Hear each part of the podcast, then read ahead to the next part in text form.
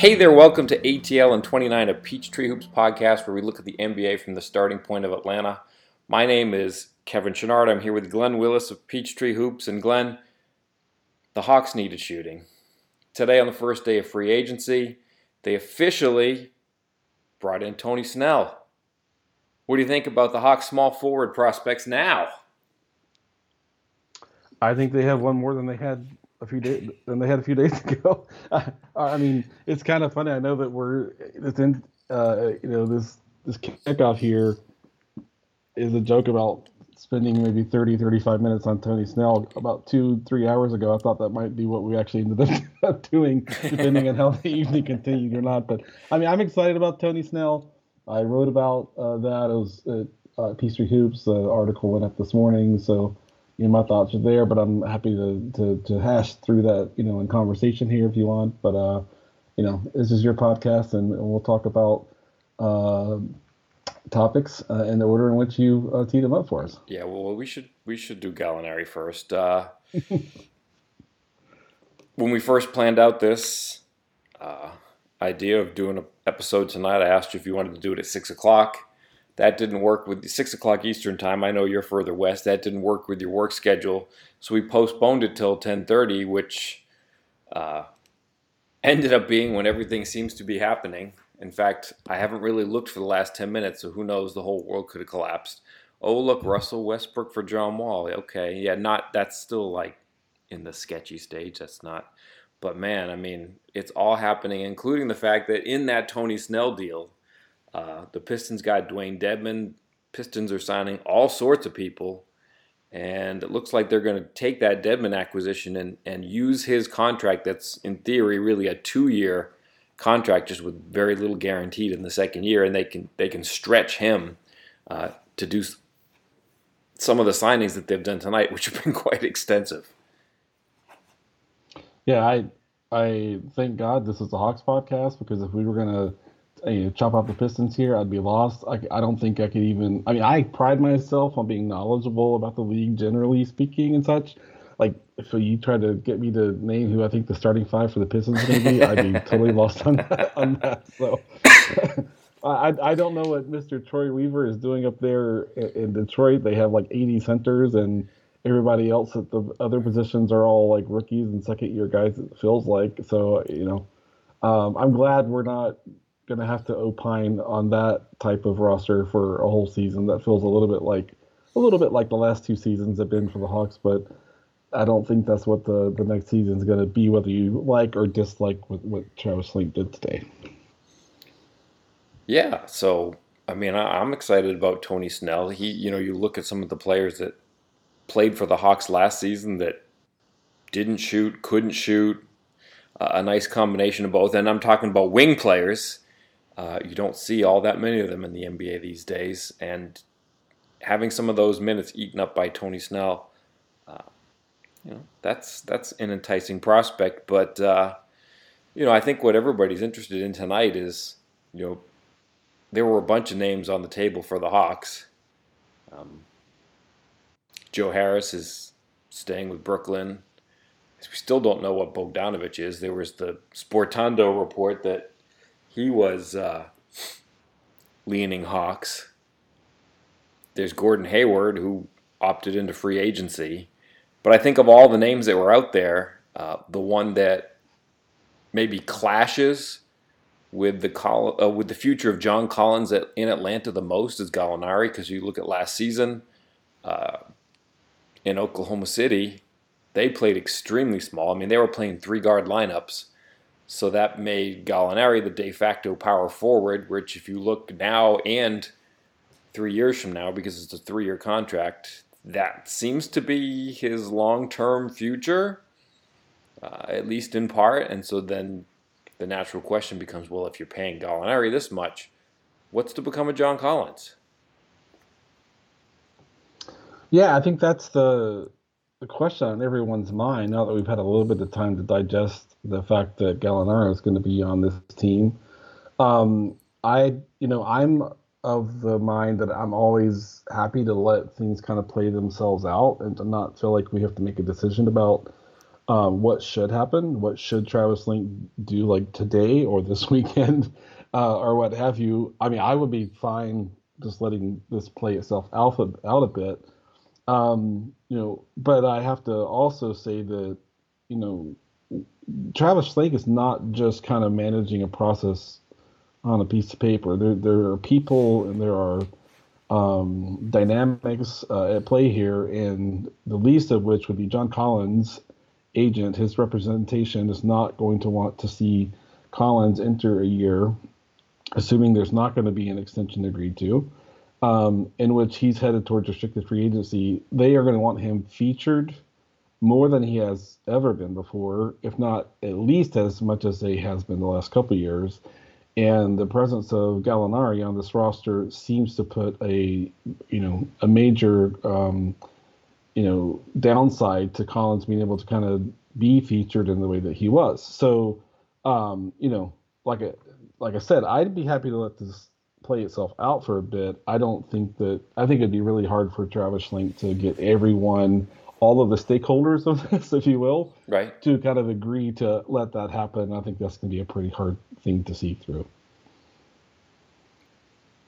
So as you look forward to minutes and things like that, and starting jobs, I mean, do, do, does whether or not you start matter that much?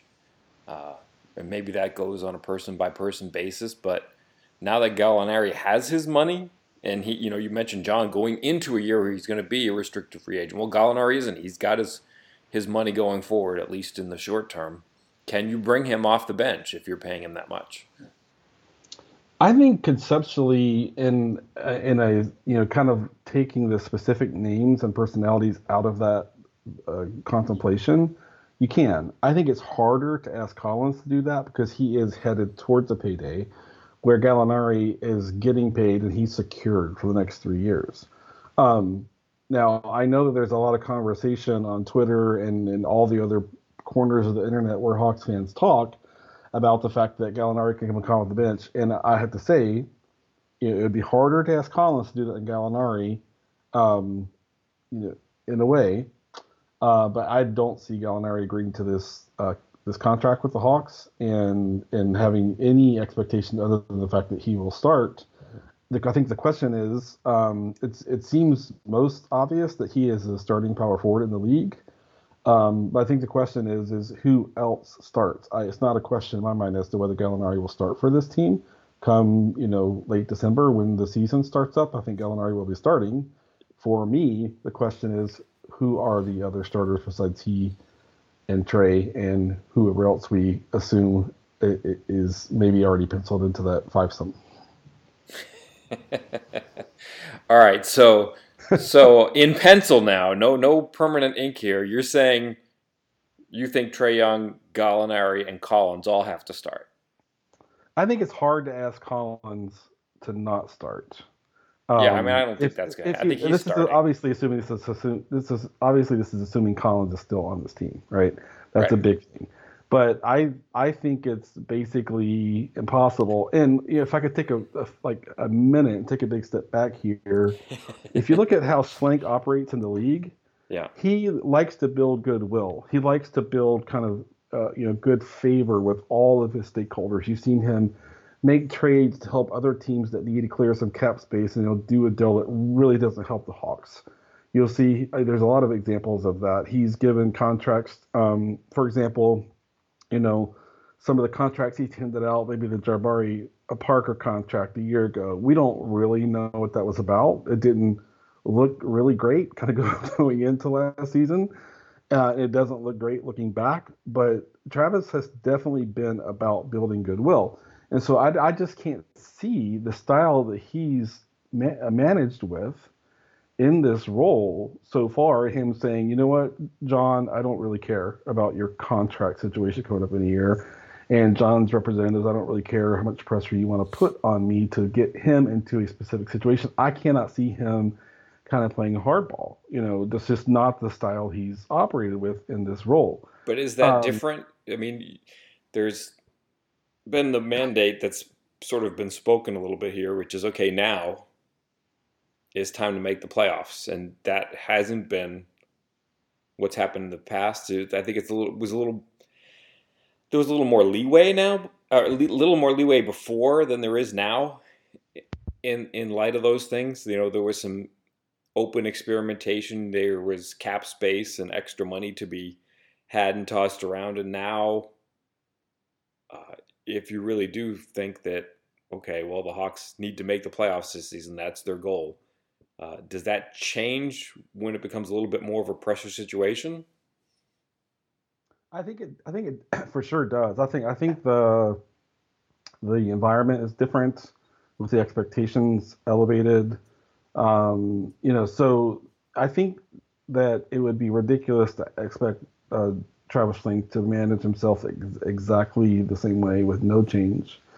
Um, I just can't see him, you know, kind of really, um, you know, flip almost flipping upside down the model, the operating model he's used to date, and and not being a good stakeholder manager, not being a good um, a person that's you know taking good care of the interest of people that are kind of in his sphere and in his circle, if you will.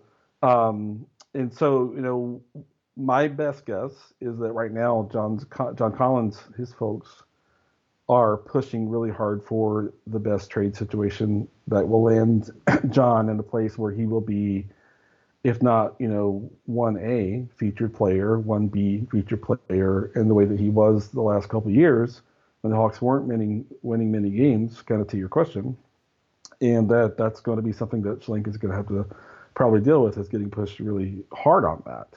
Um, but coming back to your point around can Collins and Gallinari both start, I uh, understand people that would look at that and say that's crazy. There's no way that could be the case. Um, but you know, positions aren't. You know, they get a little less. Uh, people want to say positions don't exist anymore. They do. Yeah. Um, but they they get, do get a little more ambiguous. I think every year. And on top of that, you'll see teams manage personalities and manage lineups by starting a group of five players that all, you know, maybe need to start, or three of them or four of them must start, even if there's a little bit of redundancy there, and just never go back to that lineup ever again. So play like the first four, minutes, four minutes, you know, right. and never, never get back to it. That's not, to me, that's not a crazy possibility. I honestly think Gallinari will start if Collins is on this roster, he'll start. I have a hard time seeing Capela not starting um, where he's paid and uh, how much they really do need to move forward defensively this year. And so I really can't see any of those threes, any of those three not starting. Capela is so low maintenance that I think if they approached him and said, you know, we're going to bring you off the bench after four minutes or something like that, um, from a personality perspective, sure, I could see that, but they're going to be down 15 points before they ever get in the game because the defense right. would be so bad. Um, and, and if you look back at last year, especially last year, their biggest issue was digging big holes early in games, and you know, starting right.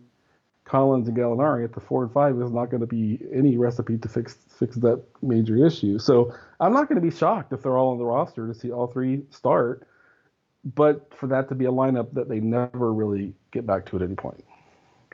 I agree, and I think Cam Reddish helps you in that regard. Like I, th- I think if you start those three together, I think he's the two guard. Like yes, I don't think it's Hunter, and I don't think it's Huerter. I think Cam Reddish would show you know with what he could do defensively, and some of the other stuff that he did. I just think that if he he could be the good. Uh, the good glue in triaging that lineup for five minutes a game at the start of the game. He absolutely could. He he can do so much defensively, and he's such a disruptive defender that that's really kind of what he brings to would bring to force. I think in that scenario was just you know while things are a little bit of a mess, um, kind of at the other positions, put him on ball.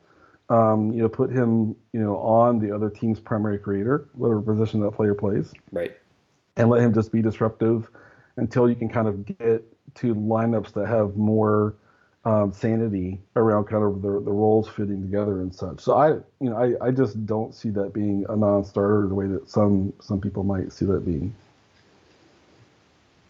Yeah, I, I worry about Reddish a little bit just in the sense that this is sort of an unprecedented layoff in NBA terms. They stopped playing games in March and we're going to pick up in December.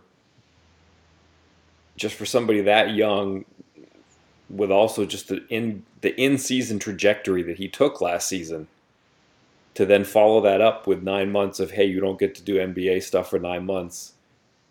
It's kind of fascinating and in kind of a scary way, but uh, I don't know. I, I'm intrigued. Yeah, it is going to be interesting with him because I mean, he was so rough, you know, the first month of the season, and we all remember he didn't get to play in summer league because of an injury, and he didn't really do anything in camp, you know, ahead of the season starting, so he was behind. Um, but also, I just think it was a rough year at Duke for him as well, just because, yeah. um, for all the reasons everybody knows, you know, he wasn't the guy, and there wasn't great spacing, all that sort of stuff. Um, but while uh, the Hawks coaching staff had him kind of fully within the control of their developmental you know infrastructure and plan, he did great. I mean, he took strides consistently, you know, month out, uh, over month, if not even week by week at sometimes. Right. And so I, am with you. There's there's he's kind of a mystery, uh, you know, player at this point to see did he regress or did he just maintain or did he were they able to kind of feed him and, and, keep him on some sort of plan that he was able to implement with some, you know, independently to some degree and make some progress? I really don't know. I have no idea what to expect, and probably will approach him with almost no expectations in terms of where he starts. Exactly. I know that. I am not going to overreact to anything. Like he could look like sure. the NBA's yeah. greatest player in December, and I'm going to be okay, chill. And he could just look like an absolute uh, train derailment, and same thing, just chill. Like I. it seems like we've got a wide window of, of possible outcomes. The uh, the confidence interval is is quite large. Yeah, I agree. I, I do think that uh, for whatever reason, I mean, it, and I, I, sort of despise when fans are hard on players because of their personality. We don't, you know, to a degree. I should preface this: my educational background is in psychology, and you know, science tells us that our personality is static, 80, you know, 80% across our lifetime, that we don't choose a lot of what that is. Um, and I do think that he needs to be in a routine. He strikes me as a guy, anyway, that needs to be in a routine and in a structure and have really good frequent reinforcement of the work that he's doing and in the results when they're good, but similarly constructive reinforcement when the results aren't good. And and and I know the Hawks fans are like crazy excited about him, and I totally get that and understand that. Um, but he, he, might have a rough a rough start. But um, you know, if he's anything like he was, the player he was, you know, the last month you know, of the season they played before the season got shut down for them, he's the right guy to start with that foursome, right? That for sure, the guy who they would need their best disruptor on defense to play um, that stretch of the game, and it's it's obvious to me that he's he's the guy for that. Okay. Uh, a lot of ways to go with this. I, it's your show. so to.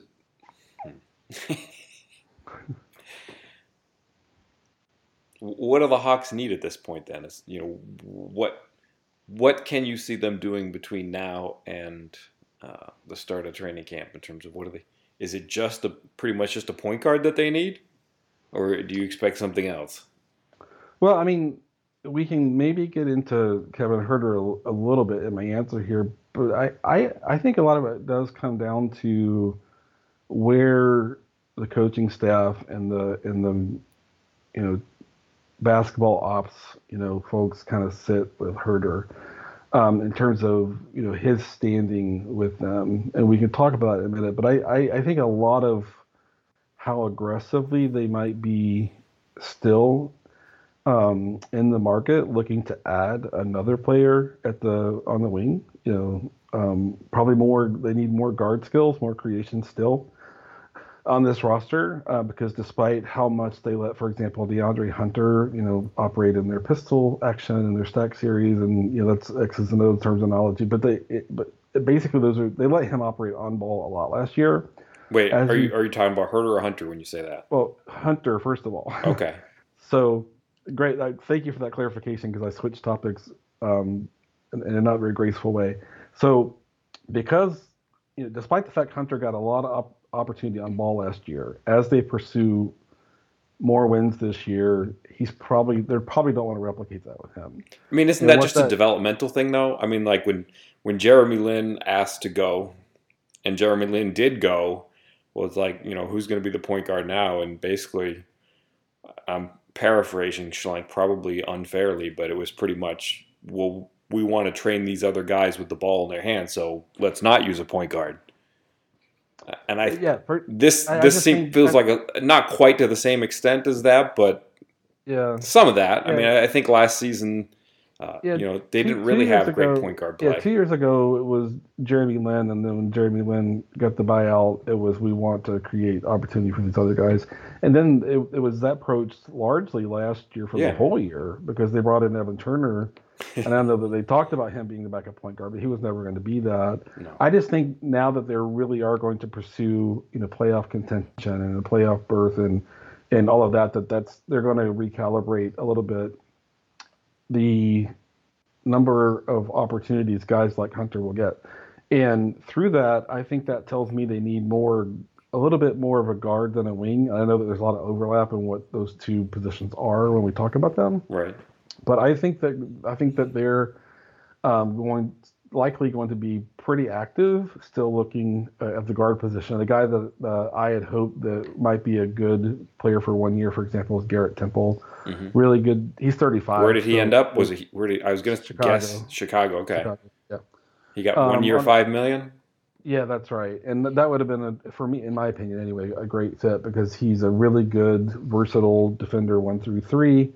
He's a good creator, good facilitator, good shooter, super versatile, all that sort of stuff. And they, and it's not like there's not anyone else out there like that. Um, but that's Want what I play throw some names for a second? Um, well, I mean, uh, it's so hard today because of how many names have crossed. No, my- I'll throw names. Oh, you do? Sure, why not? Yeah. Okay. How about I react to your names? Yeah, that's what. I that's what I was suggesting. I'm Oh, sorry. great. No worries. And again, apologies if like these people already have a home. I don't think they do, but maybe they do. I'm keeping half an eye out for that. Okay, okay. wants- one- Melton does Melton to have a home? Who? De'Anthony Melton He does not. could could you live with him as your backup point guard given what else you have in, in terms of like handling the ball and creation on your roster? Um, you could. I, I think that that impacts the guard, how you'd want to look at your guard depth. I think that you would, if you were going to tab a guy like that to go in your rotation, you'd want, like, for me, from a depth perspective, a guy like Shabazz Napier, who, you know, even over the last three, four years, he's gone long stretches with never playing and just stays ready. So you'd want to have a good, you know, depth piece there in case he just combusts and can't you know, reliably across the season. He's so young and unproven, you know. right. Um, but but that's a, that's a possibility. I think I think where they can get a little bit more experienced players is What what I think that they're looking for. you said more experience? Yeah. Oh, okay. Kris Dunn? Uh, I'm not a fan of what he brings on offense at Oh, all. for So sure. That that would This is Yeah. this is yeah. I'm I'm talking about can you triage the offense enough around somebody like that? I mean, it, ideally, do you go for somebody like Trae Young, or do you go for like Trae Young's like arch nemesis, opposite in every way?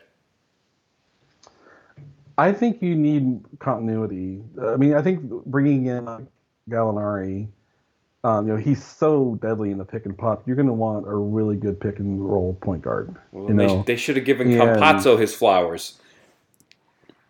Who? Uh, Denver got Campazzo today, I think, right? Oh yeah, yeah, yeah, yeah. I, I have no idea. Um, he wasn't on my radar at all, to be honest with you. But yeah, I mean, that's you know a veteran guy like that. He's very Um, Trae Young like, but more of a veteran, Yes, yes. just like, in terms of you know, style of play. Yeah, like DJ Augustin is probably looking to be on a like a stronger team, Yeah. probably, Or but take a bigger is- role. Yeah, something, some is- combination of better team, bigger role than what he would get the Hawks Right. because the Hawks Yeah, aren't really that like- good of a team, but also a- Trae Young's going to eat up all those minutes. Yeah, yeah. He, I mean, D.J. Augustin is an A plus pick and roll guard. It's, he's ridiculously good. Yeah. That might that, so that might be an extreme That's example. ambitious, of, yeah. You know, so That would be a windfall. What's who's DJ Augustin light? Well, probably probably uh, probably Napier. Um, you know, I I'm curious about if Dallas is going to bring J.J. Barea back. He's awesome in the pick and roll, and uh, and Yeah, would offer some similar defense to, to Trae in some ways, not because he's not as uh, not as reliable, but he's just physically, you know, not able to im- impact um, Right. you know, the court in the ways that he was was able to a few years ago, despite his lack of size and stuff. So I mean, there's there's there's a few you know real veteran guys out there that can offer some continuity running the pick and roll um, while Trae's sitting. Um, that I think uh, would give this team more punch than like a, a Melton or a Dunwood. yeah. Okay. So, for people who aren't terribly familiar, tell them about Tony Snell. Yeah, I mean, so the thing that makes me the most excited about Tony Snell is the fact that the Hawks are unquestionably building around an ultra high usage point guard. Um, Trae Young, in my mind, is without question what one of the ten best offensive players in the league right now. I mean, I- don't want to sit down and, and you know try to do an, uh, an exercise with you to sort out who those ten are. No, and then don't you hold me- like then you get into like comparing him to somebody like Jokic, and it's like, well, how do you compare those two, Yeah. given what they're supposed to do? But in terms of a descriptor, I mean that's that's the That's fair, that's sure. the category he's in, right? Yeah, Yeah, and so um, and so what you really want to put around him are guys who really don't have to have a lot of touches and, and really are low, low maintenance about that. And will you know Tony Snell is a guy who can come out of a, a game, hopefully in his mind, a win where he had six points and took five shots, and that that was totally fine with him. You know, if the right play is to pass the ball, great. If the right plays play is to stand in the corner and and require the opposing defense not to help off of him because he's such a good shooter, he's fine. And so that's what makes me really really excited about him is the fact that he just is not going to get bent out of shape if he doesn't get a certain minimum number of touches or a certain minimum number of shots. And that's not as intended for me to say that Trae is a selfish player. I just think that Trae has, you know, a ridiculous amount of offensive productivity, you know, combined with some really good efficiency, and that the team is going to be its, you know, best version, really letting Trae do his thing. right. Um, and that's certainly been the case if you look at, for example, offensive rating and net rating. you know, last year when he was on or off, it's, it's like his, It cratered. it's like really really good when he's on and historically bad when he's off. right. um, and and part so of that it goes back to what we said before about it was almost an intentional hole behind him. There was Yeah. nobody could do anything remotely like what he did. Well, you feel differently about this topic than me.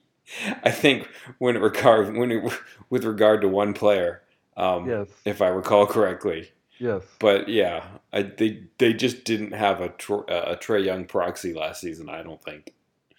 You, you feel differently Yeah. about this. and, and and just to just to to not be ambiguous about that, I like Brandon Goodwin a lot. Kevin is not so bullish on Brandon Goodwin, um, but I will, like I said a few minutes ago, I don't know that Brandon Goodwin is the right guy for this team and for this situation. I think they want more experience and they want a Right. a more proven. No, I mean Uh, I think he would be the ideal number three option for this job. Yes, And I think Yeah. he is. I think he's here to stay. I don't think that they gave him that contract for the season uh, thinking anything else. I, I think there's another player coming in. I think they they definitely want him as uh, as sort of a, a third string point guard, but I don't know. We'll see. Yeah, and as as as, as much as as high as I am on Goodwin, I think that's the right thing for this team. You know, for sure. And Goodwin can do he's more versatile than probably I think the average fan knows, and can do more than just point guard for you. Um, you know, he has a lot to prove as in terms of whether he can really stick in a rotation for like the next three or four years or whatever number of years. you know, so that's anyway. I'm higher on Goodwin than Kevin is, but we both agree that he's not the ideal um, backup point guard to carry into the season. They need something you know, a little more proven and reliable, experience, and all that sort of stuff. I think so. I think we're mostly aligned there. and you know, so, but in, in terms of you know, letting Trae do what he can do, featuring Trae in a way that makes the most sense um, for the team. Like like I said, you know, if you ask me who is a wing that can, you know, shoot the ball at a really high level, uh, maybe an elite level, but also just not care how many shots he gets, right? Not care how many minutes he plays in any given game, not care um, if he closes a close game or not. He, he's just such a low maintenance guy, but he gives you exactly, I think, what you want to deploy with Trae Young. So it's not that I think like you know, Tony Snell is this guy that should have been an All Star a few years ago if a team if his team would have just used him correctly. I'm not saying that at all. He's just you know from a the type of player he is and the type of personality he is, he is perfect to put on this team. If you if the young guys aren't really you know proving to be ready to start in the way that the team needs them to function as starters this year, I think he'd be happy to start. If he never starts a game this year, I think he'd be totally fine with that. And so for all of those reasons, from a skill set perspective, and from a you know a low maintenance personality perspective, I think he's perfect. Yeah, I really like uh, that. Is he doesn't turn the ball over like at all. Right. That's a good skill to have. Yes, they they led the league in turnovers. Uh, you know, if not, they were number one last year, and were like you know first or second the year before that. You know, depending on if we were looking before or after Jeremy Lin left. You know, so it, that's that's the thing that that matters. where where's someone like Snell defensively? He's really good. Um, you know, a lot of this comes down to what could be a really um, technical conversation about what kind of scheme they're going to use, and I hit on that in a little bit uh, in the article I wrote for P3 Hoops, but um, you know he's not the um, and a, a, I would say not an above average point of a, attack defender, um, but that's probably not what you're going to envision for him. Um, okay. If you're switching, I think he's really versatile in that type of scheme. Um, or you know, if you're doing what I think they're going to do, which is um, in the versus the pick and roll, have the big get up high on the floor and help at the level of the screen. You need long, rangy, smart defenders behind that center to help cover for him in the paint until that big man can recover and get back to the middle of the court. And Snell is rangy and smart and active and works hard. And so, for the direction I think they are going defensively, he's just as good a fit on the defensive end of the court as he is on the offensive court in my mind. Do you think that they? This is like just swapping one topic for another because you've intrigued me. But do you think that they will do the same thing when it's Capela, the one who's the one uh, up there defending the screen with Trae Young? I do. Yeah, I mean, part of that comes down to how if he's diminished at all from the injury last year from a mobility perspective, but I think they were really careful with him.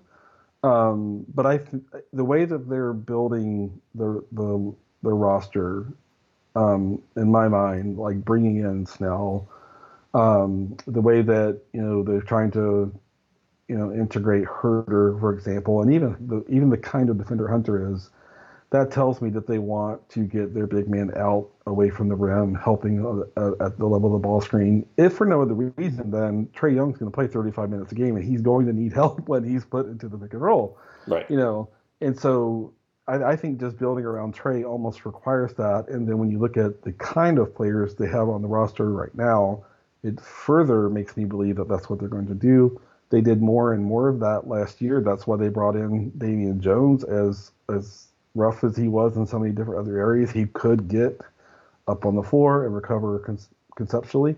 Um, so I, you know, when that's the case, did he though? I said conceptually. Okay. that was the idea. um, but you know when when you're you know when your big man is up, you need long defenders to just show up in the paint right. and just make it look crowded, and to still be able to get back out on the perimeter if the ball swings to that side. And Snell is long enough to get inside and have presence there, and he's quick enough and long enough to get back out on the perimeter on his side of the floor if the ball is rotated to the weak side.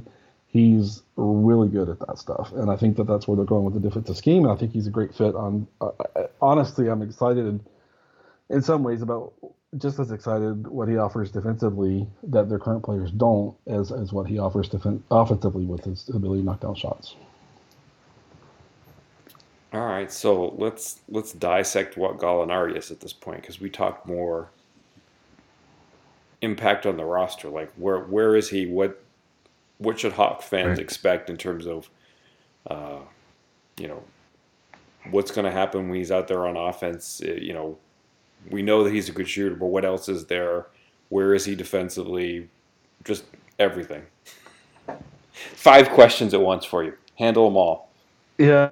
Uh, well, I mean, maybe we start with where he's going to make the biggest impact, and that's clearly on on offense. Um, okay so if we, you know, I'll, I'll, kind of put it, ask this question. I'm not directing this back to you. That's okay. I'm asking sort of both of us. You know, for guys that play basically full time at the four and five, the last two three years, whatever it's been, is he the single best, you know, three point shooter, perimeter shooter? Not just in terms of like pulling up the stats and looking. I think four or five, you'd probably say Bertans, maybe. Yeah, yeah, yeah. I that yeah, I mean, but he's he's right there, you know. Yeah, he's there. But I think about like just uh, not that long ago, Pau Gasol knocked down like 41, 42 percent. But um, what uh, Gallinari gives you that's a little different than even Bertans is he has a ridiculously quick release for a guy his size. He has a really high release point, and it is. I mean, even I mean, Bertans is a little slower. I mean, he's not slow, but he's a little slower compared to Gallinari, for example, in comparison getting his shot off. And that's why Bertans loves to function in transition and an early shot clock to really get his shot up before the defense gets set. Or Gallinari, from 29 feet away.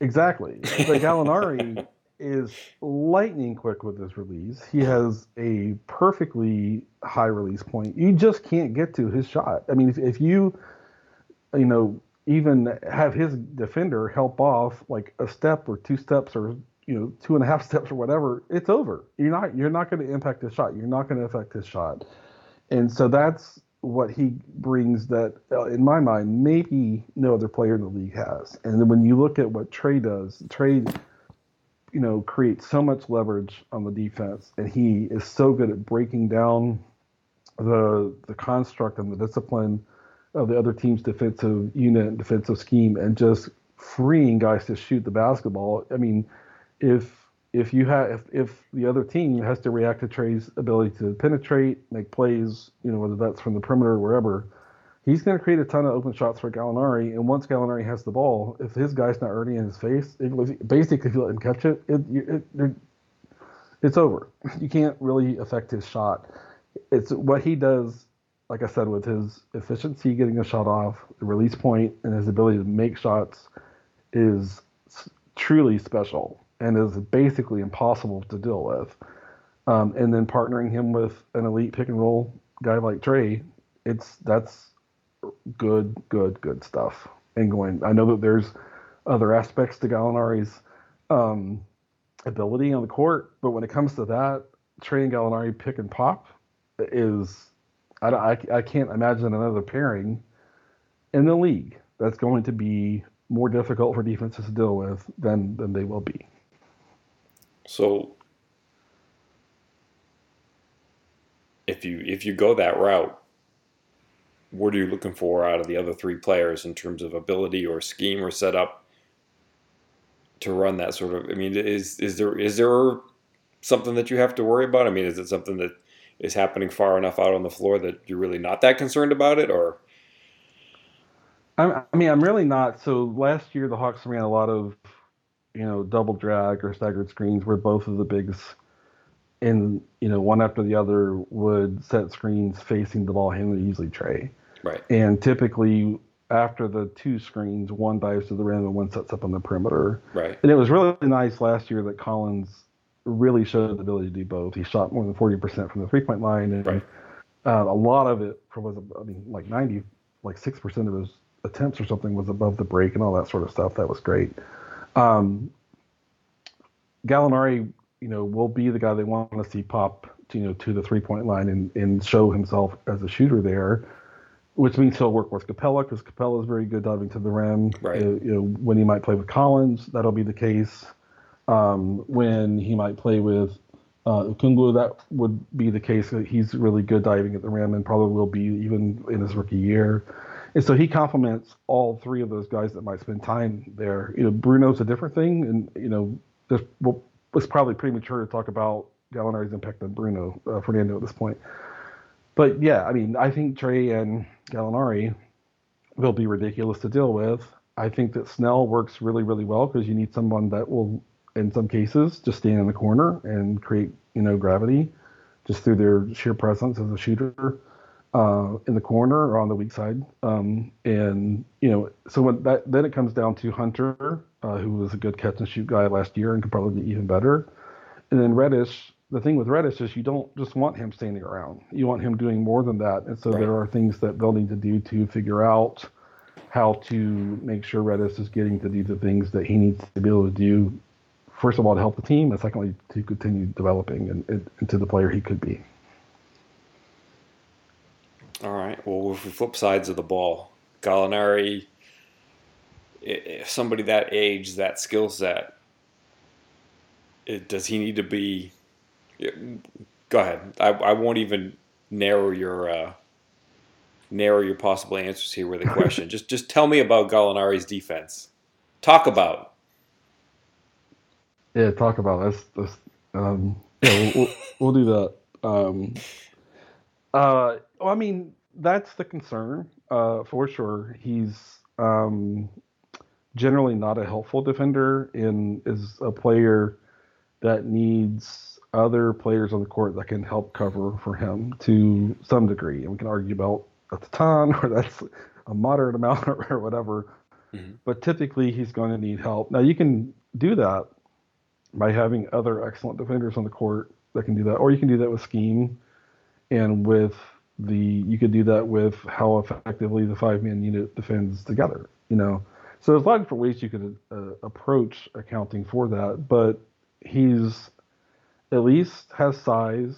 His difficulty is is quite obviously moving. You know, changing direction. Um, running, sprinting out at a shooter on the three point line and, and getting there um, quickly enough. But he That's doesn't have where that problem on offense. What's that? He doesn't have that problem on offense. He doesn't. He does not. uh, but in offense, you're typically moving forward uh, or with some forward momentum, and on defense, you're moving backwards and There to the go. side, which is a totally different thing. But That's right. but yeah, I mean, you know, I I'll, I'll kind of steer this back to you, um, so to, to, so I can hopefully maybe try to dominate the conversation a little bit less here. But I mean, you've been doing great about asking me questions and, and letting me, you know, kind of share my views. But you know, they across the season last year they played a more and more zone, and I am curious if that might be something that they will rely on to some degree with some lineups that include him on the court. Is uh, and then it's not just them; we're seeing more zone Just adapted across the league Yeah. too. That's kind of a league-wide trend. So I'm curious. I think that we're going to see a pretty good, pretty decent amount of that to account for it. But I'm curious what your thoughts are there.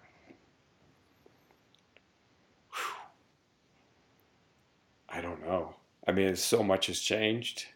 It's Yeah. hard to. I mean, you you look at the interior defenders that they had last year, save for Alex Len. I mean, oof. It was rough. it's it's so hard to say. You know, they don't. And even Len, I mean, he's good at some things, but you're kind of restricted in what you can do. Um, you don't have the same sort of flexibility. I mean, I think that's the appeal of a Okongwu, is that he's going to open up if he's your center. He's gonna let he you know he's gonna let you be a shapeshifter as far as like what sort of defensive style you want to play because I think that's going to be his strength is just the flexibility to play in any of those systems. If you play in a zone, like I think he'll be good at that. I think you know if, if, if you play in drop coverage, I think he'll be good at that. If if you want him to step up to the level of the screen and help Trae out, I think he'll be good at that. If you want to switch, I think he'll be good at that. Like I I think his versatility to play whatever sort of coverage for a pick and roll is going to be his forte. And that's not what they had on the roster last season. So trying to, you know, Capela's going to be like that somewhat. Collins, I think, is growing in that area. Like his trajectory is going in the right direction. Um, yeah, I don't know. Like it, it, it's it's it's a wild card in my opinion. I, I think that's one of the things that if you look at what what the Hawks do on the court and look at the roster changes and the uh, personnel changes, like what do they have on their roster? I think it's hard to say anything about what their defense is going to look like, just because defensively you're not trying to work with Damian Jones and Jabari Parker, and it's just different. Yeah, it is, and and while Len did good things, Len is basically a drop. Yeah, he's going to be a drop, or you can play zone. That's it. You, those are pretty much right. your only two options if you're playing Len. You, you right, and they don't really. Right, they don't really have any bigs that are limited scheme wise uh, anymore. I mean, when I'm talking about um, Capela and Okongwu, um, and then thinking about who that you know that third big, um, you know, might end up being in the rotation in, in those sorts of things. But um, but yeah, I, I, agree. I do think they're going to be more aggressive with their big man. I think that's one reason they went away from Len and the way that they with you know going towards the Okongwu in the draft and even the trade for Capela last year just speaks to, to that to me. Um, but if they're, you know, especially when they deploy, for example, like Trae and Gallinari together, it's going to be hard to to do um, some things. Um, and, and Trae and Gallinari are just not going to give you um, the help behind that ball screen if your big man's away from the rim.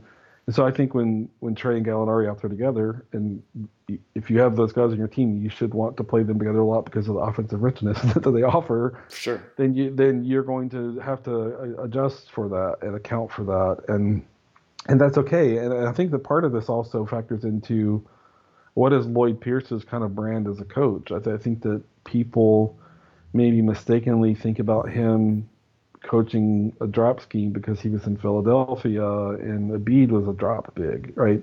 But right. I think Lloyd Pierce prides himself on being able to do whatever you know For his sure. team needs to you know to from a scheme construct perspective. He can he can coach a team on how to drop. He can to- coach a team on how to zone. He can coach a team on aggressive, you know, ball screen coverage and all that sort of stuff. And and so I think that, um, you know, that's one of his strengths is being able to react to whatever kind of roster he's given.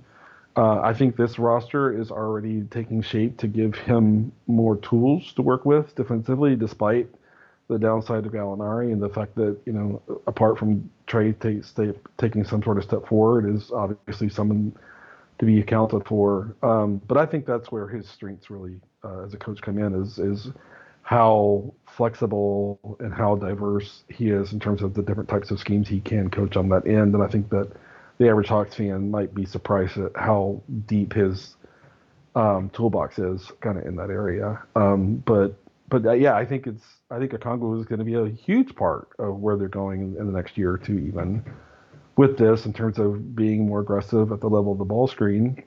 And that's where Reddish and Hunter and Snell and hopefully Huerter, and there may be others because, you know, added to the roster um, the next few days.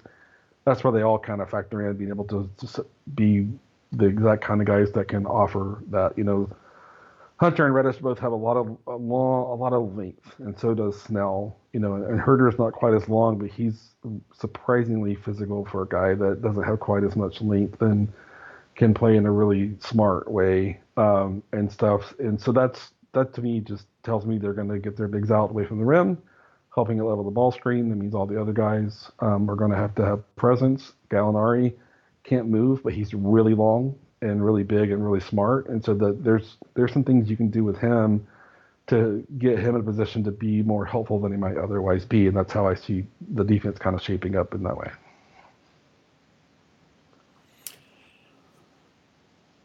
Uh, I've got three things on my mind at once, but one is that Sarah Spencer just said that the the Hawks uh, the Hawks still hope to get a deal done with John Collins, who's up for extension. I'm told just now, so I mean they've said that all along, but it sounds like they're still saying it post Gallinari uh, signing.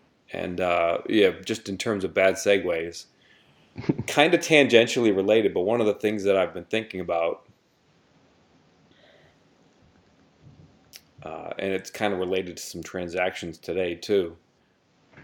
In Miami, with Meyers Leonard, uh, and defensive flexibility, and I don't know, it's kind of a bunch of things wrapped in one. But just uh, you you look at Miami, they they put some money into Meyers Leonard today, and this is after they made the finals. They made the finals largely with Meyers Leonard as a towel waver, right? Am, am that's fair to say. Like he didn't play, did he? For sure, he did not play at all. But they prized him, and you know he, you know they did a lot of lineups during the regular season where they played Leonard together with Bam, and then in the playoffs yes. it was time to sink or swim with just Leonard out of the picture. And I just think that that's a combination of a lot of things, but it's it's kind of something that you might be looking at with Okongwu. I mean, I don't want to try to pin him unfairly with Bam comparisons, but you know, I think ideally his optimal position is going to be as a center. Travis has said that you know if the other team plays two bigs, you know maybe he plays some power forward this season, um, and I think we'll see it. And I think those minutes will probably be kind of ugly from a results perspective. But I just think that long term, you know, he's not of the size where you just say, you know what, you're our center. Like he's just not that big. You know what I mean? He doesn't have he doesn't have the I mean it's hard to say that about a 19 year old. You don't know how he's going to develop physically. I mean he's already pretty big and strong, but I just think that going forward, if he is a successful defensive center, that might be and and you're and the Hawks if they're a successful team. a lot of ifs here. But I mean, I think you kind of cover for him in the regular season just from a don't take a beating kind of perspective where he gets to play with a lot more bigs and then you do something if you get to the playoffs and he is a contributor because he's a, an exceptionally strong pivot in the middle defensively then you might just need to roll with him. But it might not be something that you can get away 82 game you can't get away with it for 82 games a season for 25 minutes a night, where he's your center and your power forward isn't a, a substantial big to play next to him. Um, I think there's a value in that, and I, I wouldn't be shocked if if the Hawks are going to track on some kind of similar course with Okongwu in his development. And of course, he's 19, and that's a couple of years away. But I just, you know, seeing Miami kind of go through that progression through last regular season, the playoffs, and now this free agency period, like that wouldn't shock me if if that was something that was in the cards for the Hawks somewhere down the line. Yeah, I, I completely agree. Um, I, I, think that um, he is going to offer a lot of versatility. Um, I think that that's one of the things that made him attractive to be drafted where he was, despite the fact that guys like um, you know Deni, uh, Avdija was you know mm-hmm projected to go really high. They passed on him and Halliburton and um, you know a few other guys that were kind of projected there, and they they went to Okongwu, and I think that does speak to his versatility. I think that if you look at his development plan, if you will, like three years from now, he'll be ninety percent of his time at center. Right. But between now and then, probably more distribution across the two positions. Um, and I think that you made a good point there that when a team is trying to develop a plan to navigate the regular season, that is very often a completely different plan for navigating a postseason. Yeah, and I guess it's probably worth pointing out that the Warriors kind of did this too, and Travis was there with the Warriors. Like this is kind of the Draymond Green conundrum, right? Like you you wanted yep. Bogut there next to him, even if when the playoffs rolled around, it was like, you know what, Andrew, thank you for your contribution, uh, but right now, you know, based on what the other teams are doing, we need to play Draymond at center. Yeah, Um, yeah, for sure. Ooh, and we got news. and- Justin Holiday, three years, eighteen million. The Pacers. Good for him. He was uh remember when he was in Atlanta trying to become a real rotation player not that long ago. Yeah, I thought Um, Bud might try to steal him back, but they probably couldn't offer him that much. And Yeah, he gets reunited with his brother, he he does. just the other Uh, brother. The other brother, yeah. And the quick sidebar, the Bucks are are not in a great spot right this No, very second. not. We'll see if they can kind of dig out of it. But uh but but yeah, no, I think I think that's the Miami example is a great example. And then, you know, I was talking about, for example, the zone. I think statistically Miami ran more zone defense than anybody in the league. Yep. Um, and, and so that might be a thing that may, causes us to think about that. Yeah. And even in Denver, you see across the regular season, you saw a lot of you know Jokic and Plumlee playing together Yeah. at different times, and a lot of that is about wear and tear, and not asking you know your prime big man to to take on too much workload during the regular season, especially in a week where you're playing four games, not five, you know, and so sometimes and things like that. And then also just you know if you have a guy like um, Gallinari, who's so key to what you do on offense, you just don't want to expose him to the workload that's going to cause him to have to foul to protect the rim, you know. Yeah. And so there's a lot to think about and a lot of different ways that having another um, valuable, versatile big on the court can really help you, especially in the regular season context. And I think that uh, Okongwu will offer that even this year, despite the fact that he's so young.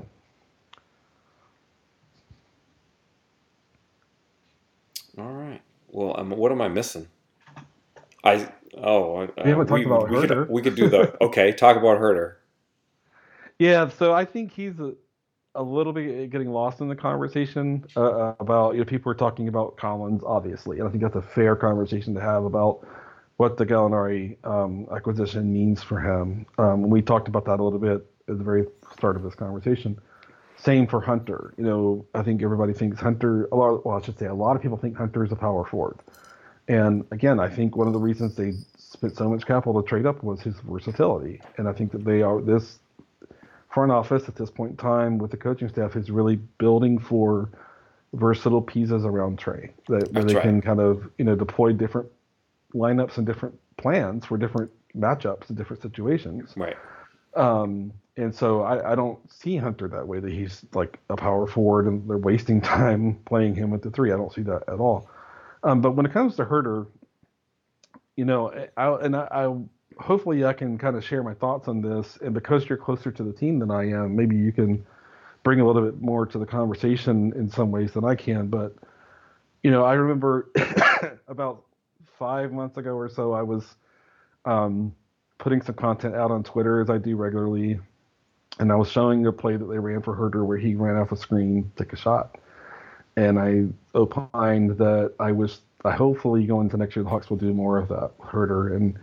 You know, your good friend and um, a guy that uh, you know. I think most listeners on Brad's podcast and your podcast enjoyed Tyler, and Tyler came back and said he sucks at it, Glenn. and and I think that's important thing for us to think about and talk about a little bit because I think for Huerter to be uh, the best version of what the Hawks really need him to be and would like him to be, and I'm not dismissing his creation potential. That's valuable and good, but he needs to be able to come off screens as a shooter and present the stress that a guy like that can. And I mean, we all throw the names out there like Redick and Korver, and you know, their Buddy Hield is is exceptional at coming up with screens and shooting the basketball. We could go on and on. See, I'm Um, offended. You are Yeah, why? because you didn't even say Klay Thompson. Like he's like Oh, he's what he- he's the archetype. Like, and I, even this week, like when he got hurt, I was like, "Damn it, I don't want Klay. Thompson to get hurt." Why? Why? Well, you know, in addition to everything else, I just think that he's been so undersold for his entire career. He is. I'm not supposed to curse, but mm, he's Yeah. so good he's he's so good, but and honestly, the reason I didn't put him in there is because he's I too good. him- Maybe he's too good for that, but he's too good. he's that's And what he- he does in addition Right. to everything else.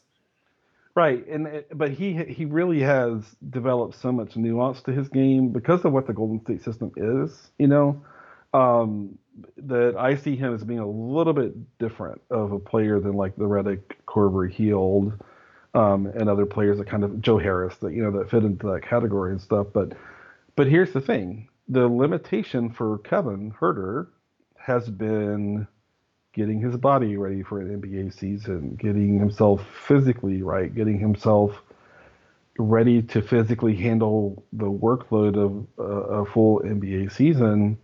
And here's the thing about a Redick, Korver, Hield, Harris, others, is that none of those guys were that early in their career, and there's a reason for that.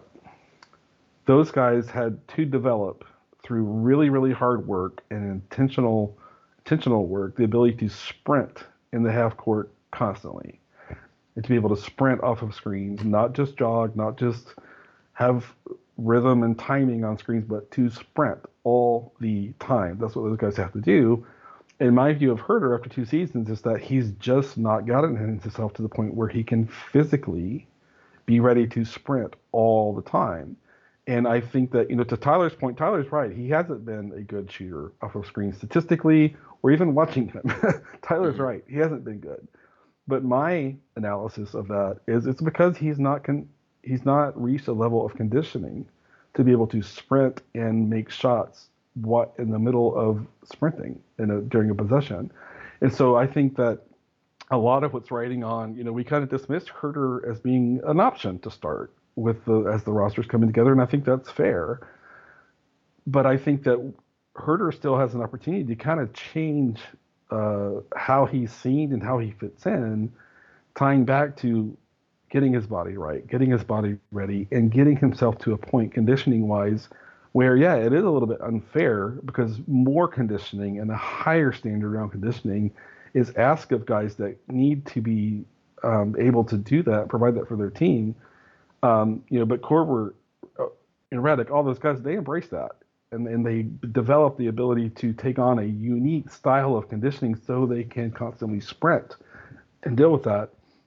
And I just think Huerter's not even come close to getting himself to a point where that's what he can do. But uh, like I said, um, you've been closer to the team, so if you have a different view on that, I'd love to hear it. Yeah, I don't know about that. I mean, the whole I don't. First of all, just and this is why I lump Klay Thompson into that group is that it's it's like an absolute Jedi mind trick to do what they do because normally you think about an offensive threat and it's what players do going towards the basket that's that's the problem.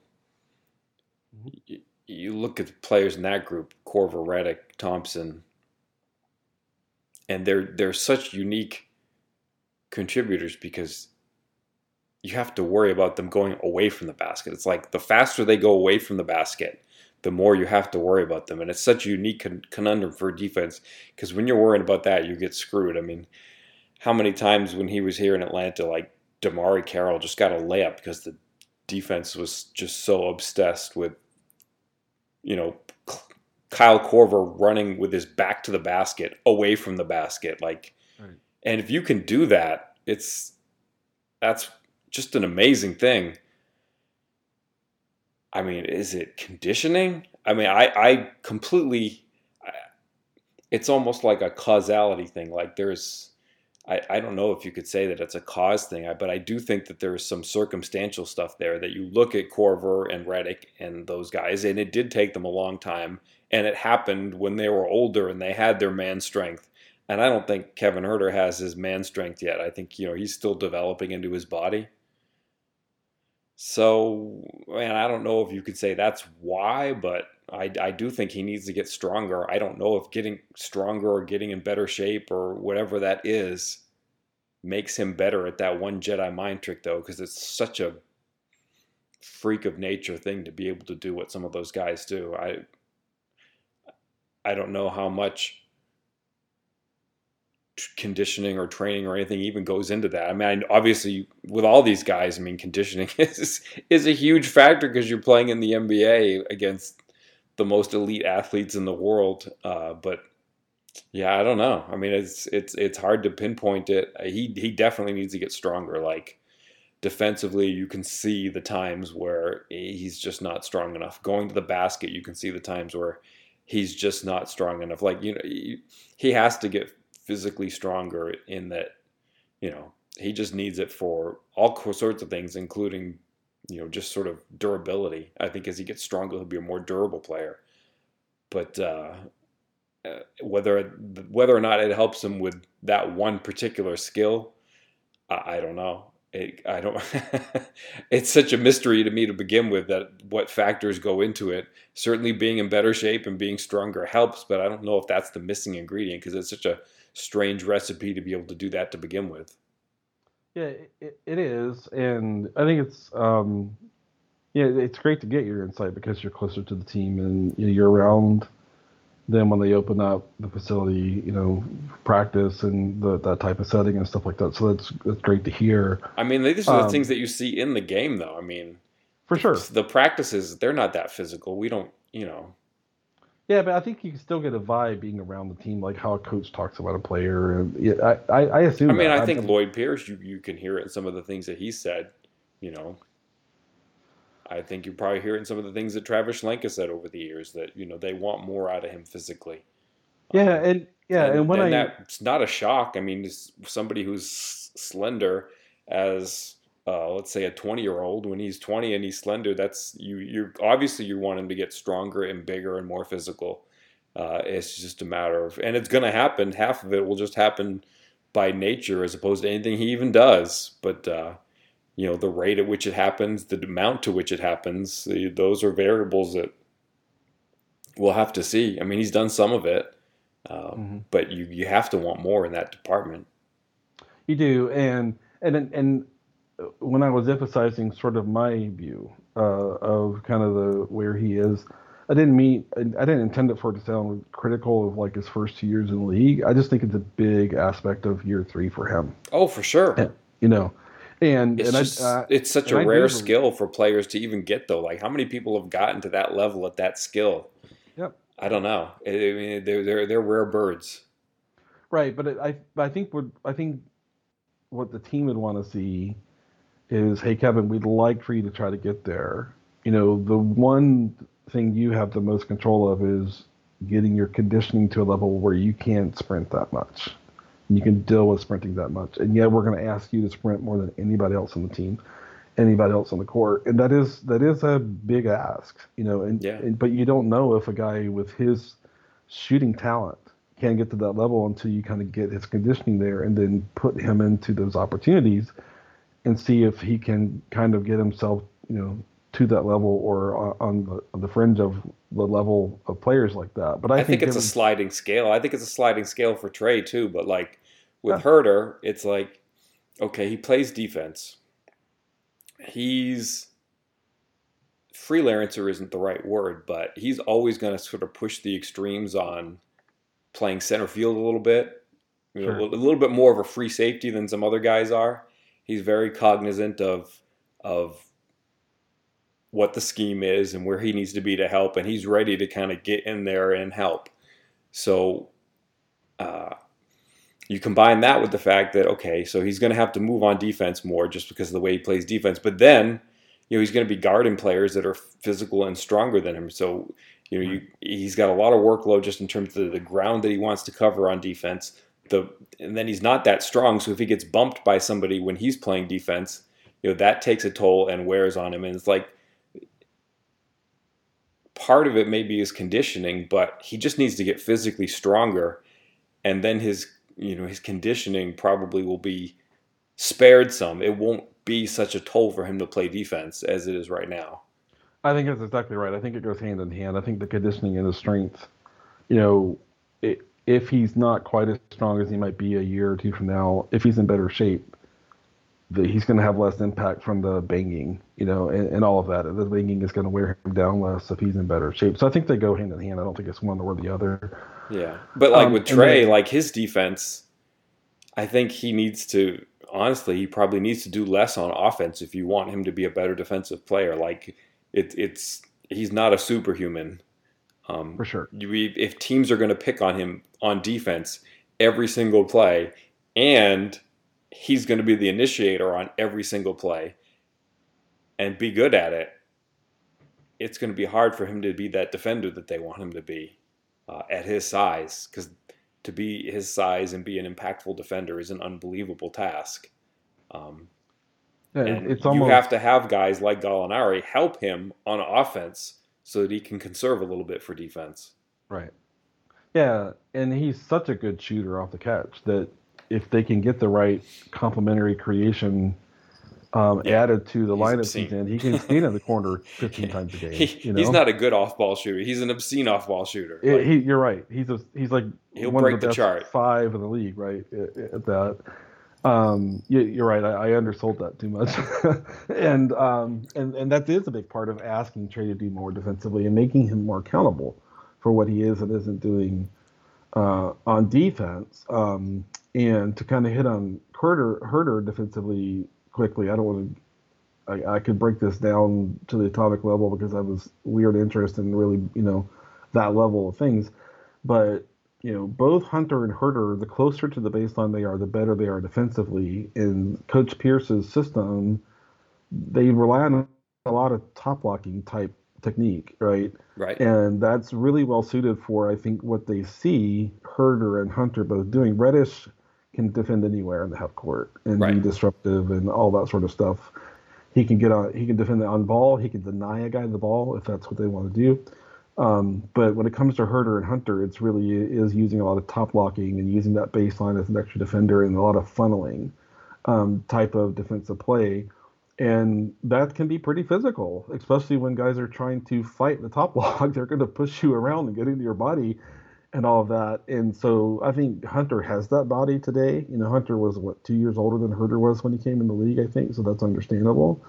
Um, Right. He, he's think- top blocking when he's on the strong side of the ball, but then also when he's on the weak side of the ball, he will really kind of roam and freelance. Like he He will. he, he will he will sag way down. He will, and he and he, he gets punished for it sometimes because he doesn't ha- quite have the length that like Reddish Yeah, he just and the Hunter two to jump, get back out on the perimeter and Mhm. close out. Right. yeah yeah That's where he hurts him a little bit. So, so that that's there. Um, but you know, for me, I I not so much that I think what Huerter did year one and year two were were not good. I'm I still am pretty high on him and and all that. I think that people who look at him as a guy who quote has to start, um, you know, I don't see that. I think Hawks fans are maybe struggling a little bit with realizing that when your team gets good, that roles are going to be um, um, reined in a little bit for some guys, and that's a very natural thing. Um, and there's nothing wrong if Huerter doesn't even start a single game this season. If that's the right way to go, he can still add a ton of value and still develop towards all that's yeah, pretty and he can still play a ton of minutes. I mean, that's the other Ton. thing is like, if he And comes he- off the bench, how many minutes can he play? Like, I mean, can he? For He could yeah, probably I play mean, like thirty still- minutes a game just coming off the bench.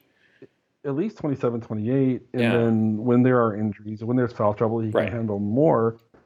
And then on top of that, you know, he is so right now he's their best, their next best pick and roll creator.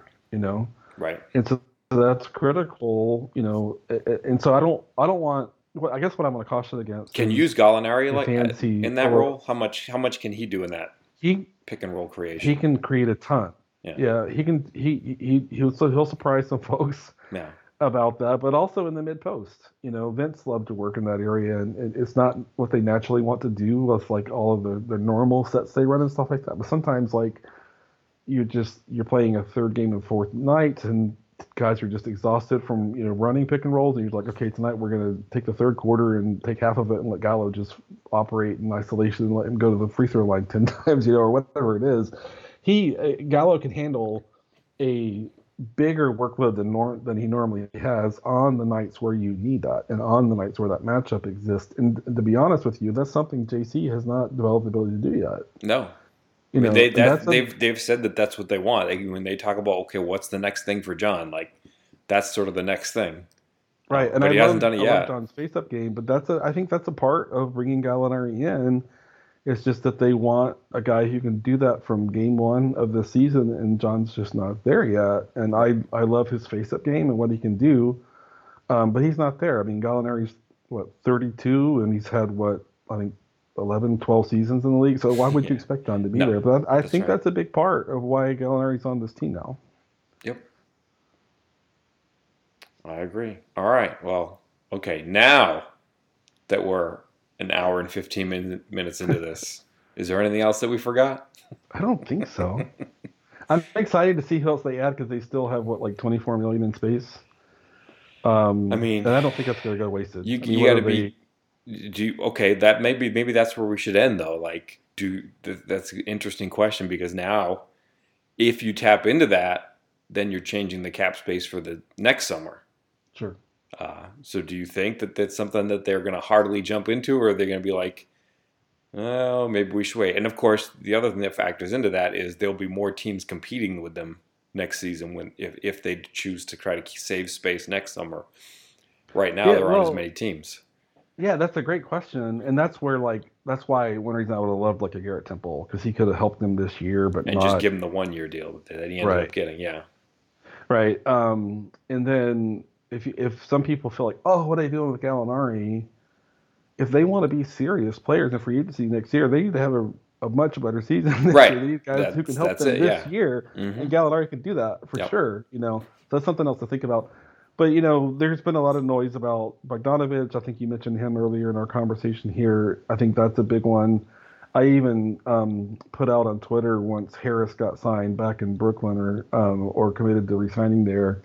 Like, hey, I think that's a big one off the Hawks, you know, bingo card, if you will, and that they can kind of move on to the next thing if they had any aspirations of getting uh, Joe Harris on the roster um, and such. So you know, I th- I still think they're going to add uh, like a shooting guard or a combo guard that can really help them this year. Mhm. Um, maybe a point guard.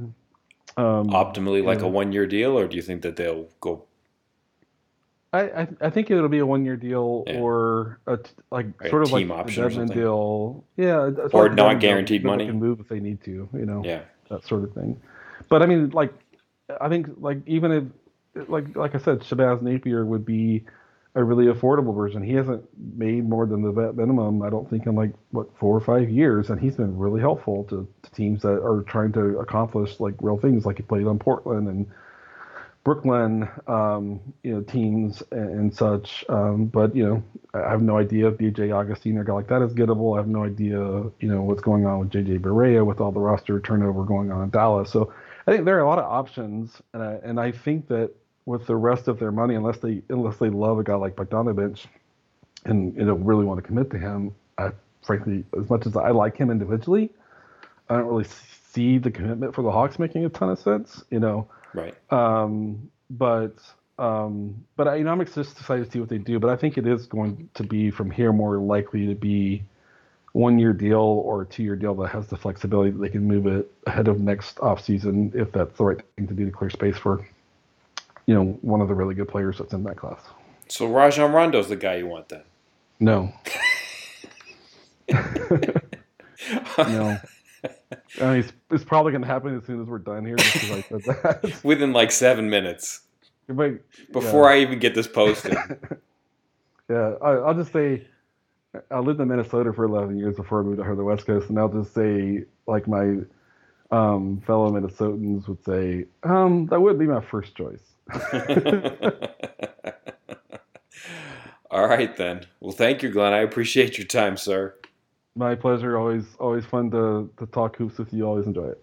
All right. Have a good one. You too.